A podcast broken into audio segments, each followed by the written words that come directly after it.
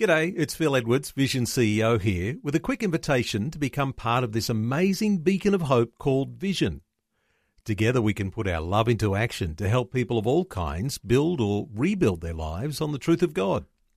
Please consider the part you can play during our upcoming Visionathon appeal, remembering that it's your support that makes Vision possible, including this podcast. Life, culture, and current events from a biblical perspective. 2020 with Neil Johnson on Vision. On a Thursday, we like to check in with Family Voice Australia, and State Director for the state of Queensland, Andrew McCole, is back with us. Andrew, a special welcome back to 2020. Thank you, Neil. It's nice to be with you and be with our our, our, our listeners today. Thank you. Andrew, you've been reflecting on the Christmas story from Matthew chapter 2, Luke chapter 2. So it's easy to remember just the chapter 2, but Matthew and Luke. Uh, but the twist centered around the context of the Christmas narrative and uh, the godly family. And some of those principles uh, you're speaking into actually are very relevant for us in our present day. Well, they are, Neil, because we commonly read as you're just saying quite correctly, from Matthew 2 and Luke 2 for church services. And of course, we've got 10 days till Christmas, and there'll be lots of us who are in church on that, that Sunday morning or afternoon, or evening, whatever it might be, wherever in the world. And there'll be a, a minister reading from these these chapters. And the, the reading from Matthew 2 in uh, chapter 2, verse 12, finishes with, And having been warned by God in a dream not to return to Herod, the Magi left for their own country by another way. And that's commonly where many preachers stop. But if they go on, and I'll read verse, from verse 13 of Matthew 2 down to 18. Now, when they had gone, behold, an angel of the Lord appeared to Joseph in a dream and said, Get up take the child and his mother and flee to Egypt and remain there until I tell you. For Herod is going to search for the child to destroy him.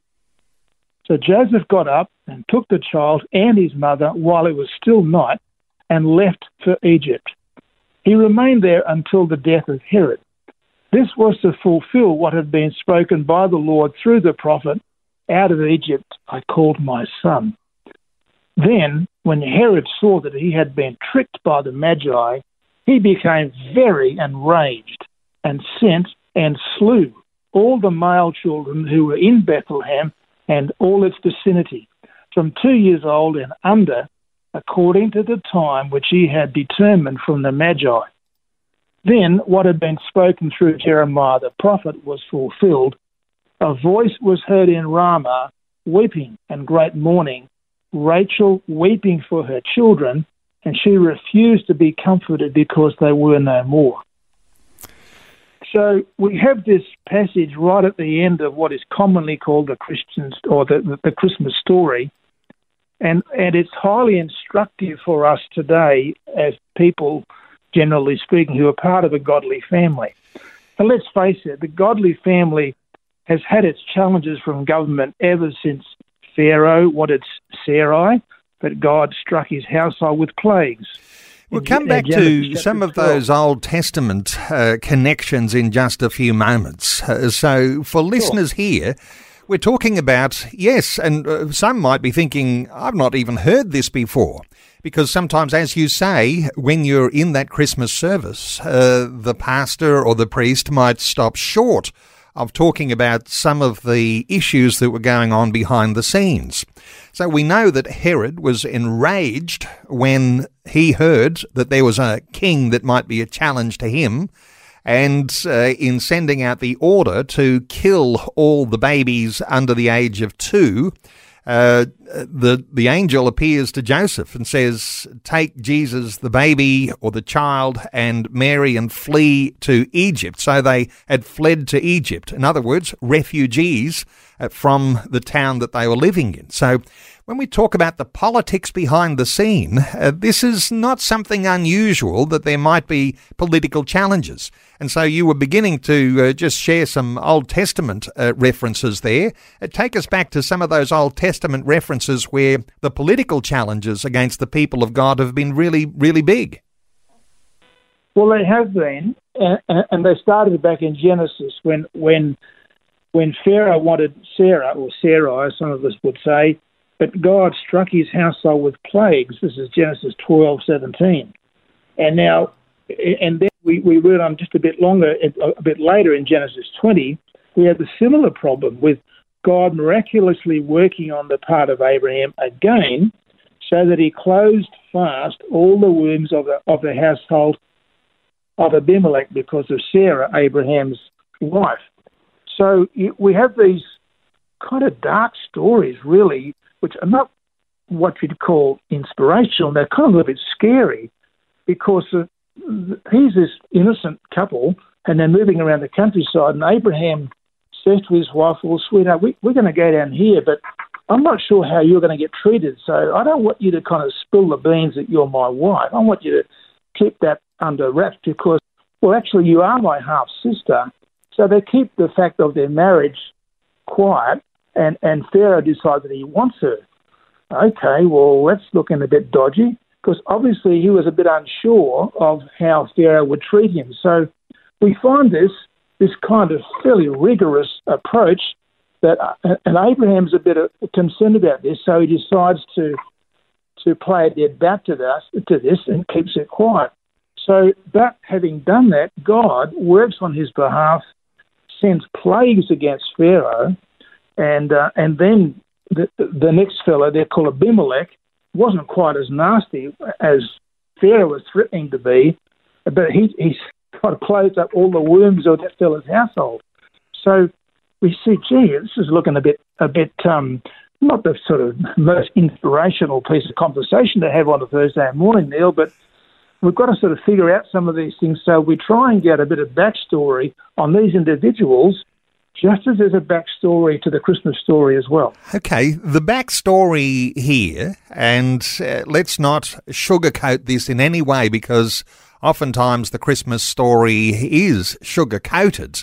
Uh, the unsugar-coated story is that it was a very dangerous time in Israel at the time when Jesus the Messiah was born and it's not unprecedented because there are lots of times throughout the history of the Old Testament where it was a very dangerous time in those pivotal points in the history of Israel. But uh, God has miraculously worked things through. Uh, take us into some more of these stories, Andrew.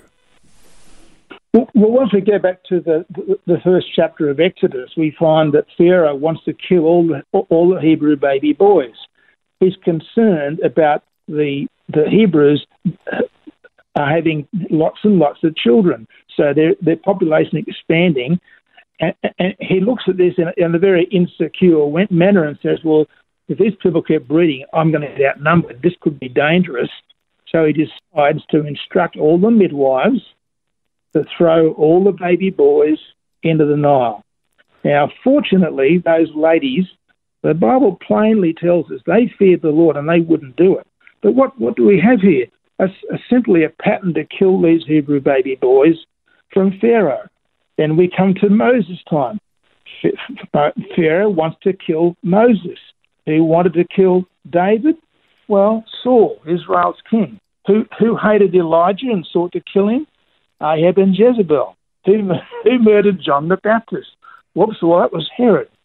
Neil, do you think there's a bit of a pattern kind of showing itself here?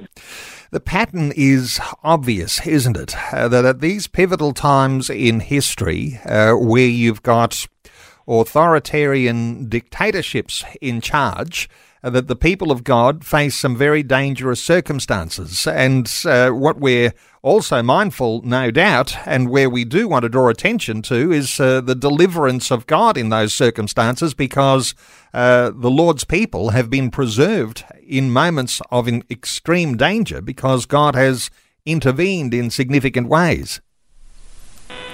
Well, that is that is also very true, and what we know too is that is that we, we have to be sort of learning from these experiences of history, which are faithfully recorded in Scripture, because we have to be mindful of, of what evil governments have done and what they can do to God's people if they have an opportunity. So, so, if we just come up, yeah. so let we let's just bring this into the current context that we have today, because it's all very well to uh, recount, uh, even as you're saying here, Andrew. Uh, some of the dark stories, uh, the dark background uh, that was there in the backdrop uh, in the first century, the, the birth of Jesus. Um, but how do we actually translate that into our current day? What sort of principles can we glean uh, from an understanding of what happened then to what we might anticipate today? Well, what we can do, Neil, and, and our listeners, is consider our, our, our last three years in Australia. And we've encountered some some political manipulation. And get vaccinated for the sake of the community. Oh, I see. We've encountered double standards from political leaders, such as the former New South Wales Premier, essentially saying, all you people go and get a mask to put in put on in public, but I don't have to wear one. Oh, okay. Thanks for that uh, that lesson in, in, in leadership for, you know, from the Premier down there. We've encountered, we've encountered political coercion on a huge scale. No jab, no job. And too bad if you're healthy. And, and so we have these state governments assuming astonishing powers over innocent people, compelling them to do things that, that they didn't want to do simply because there's been some COVID illness in the community. Yes, there was some, but it's a flu. Okay, it's a flu. And we have flu all the time in Australia, we, and, and most commonly, we will lose two or 3,000 people to flu every year, over 25 million people. But we've had we've had all sorts of things going on there in these years. We've encountered information suppression. We've encountered the chief the Queensland Chief Medical Officer, now the Queensland Governor, who refused to advocate the use of ivermectin or hydroxychloroquine, let alone vitamin C or D, when there was abundant evidence that these could all assist COVID patients. So now we've got some unanswered questions, and in my opinion, we need a Royal Commission. And that's not the only dimension, uh, but we'll come back to uh, the uh, the need for a royal commission. But it's not the only dimension, is it? You've just described a whole lot of things where we have begun to recognise what authoritarian governments can do on a national scale. And it's not just around the COVID issue. There's all sorts of things happening around sex and gender and uh, conversion therapies and all sorts of things like that that are, in fact, criminalising Christians. But come back to the COVID issue here, because uh, when you say uh, we need a royal commission, um, uh, what are you? What are your thoughts around the real necessity for that? Well, we have to ask ourselves the question: Has there been corruption with with COVID? I mean, who profits from vaccines being mandated?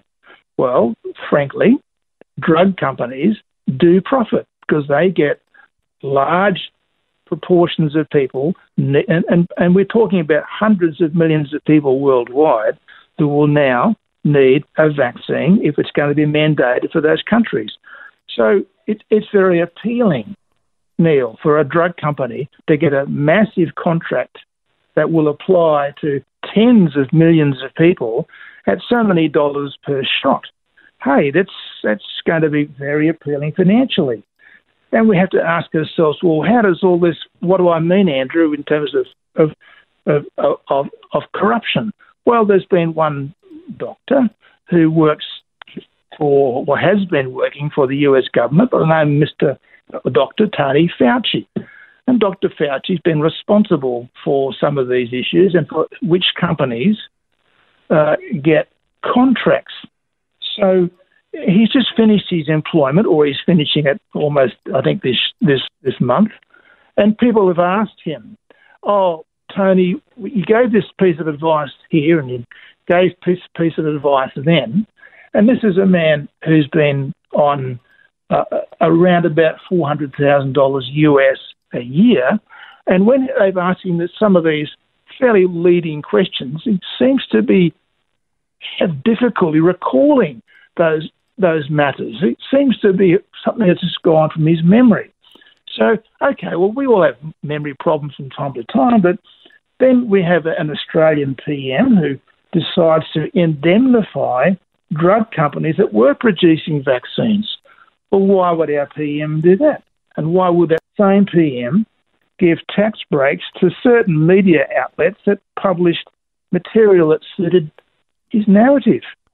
And and and is it possible that, that someone's got an agenda that they're actually wanting to dump on us here in Australia? Well, those sorts of things, when you raise them, uh, they certainly are concerns. And, uh, you know, put them all together in just a short burst like you did uh, brings back a lot of memories uh, and a lot of hurt for a lot of individuals who might even be listening to our conversation today. So, out of the Christmas story, the narrative from the first century, uh, Herod and uh, his slaughter of the innocents, the flight of Joseph and Mary and Jesus to Egypt and their eventual return. What are the sorts of things we could conclude uh, about how we can, uh, you know, cement some ideas from a biblical narrative about how we look at and how we have an expectation on God, even for His deliverance, uh, through some of the challenging, challenging times that government brings to families and to Christian believers? Well, fortunately, you know, there are these kind of parallels in history to things that happen today sometimes. And we have this case of this delightful little family uh, turning up. They have, they have the, I mean, what, what a circumstance. There's no midwife that we know of. We don't know whether it was a difficult birth. We don't know whether there was a, a comfortable place to sit down or lie down. We don't know anything about the birth other than the fact that Jesus was born. But what we do know is this after the event and after the, the, the, the wise men have all gone, God showed Joseph what to do and Jesus and, and Mary in the same way that he in the in, in earlier times protected Abraham and others from from governments. And we can trust him to do the same with us.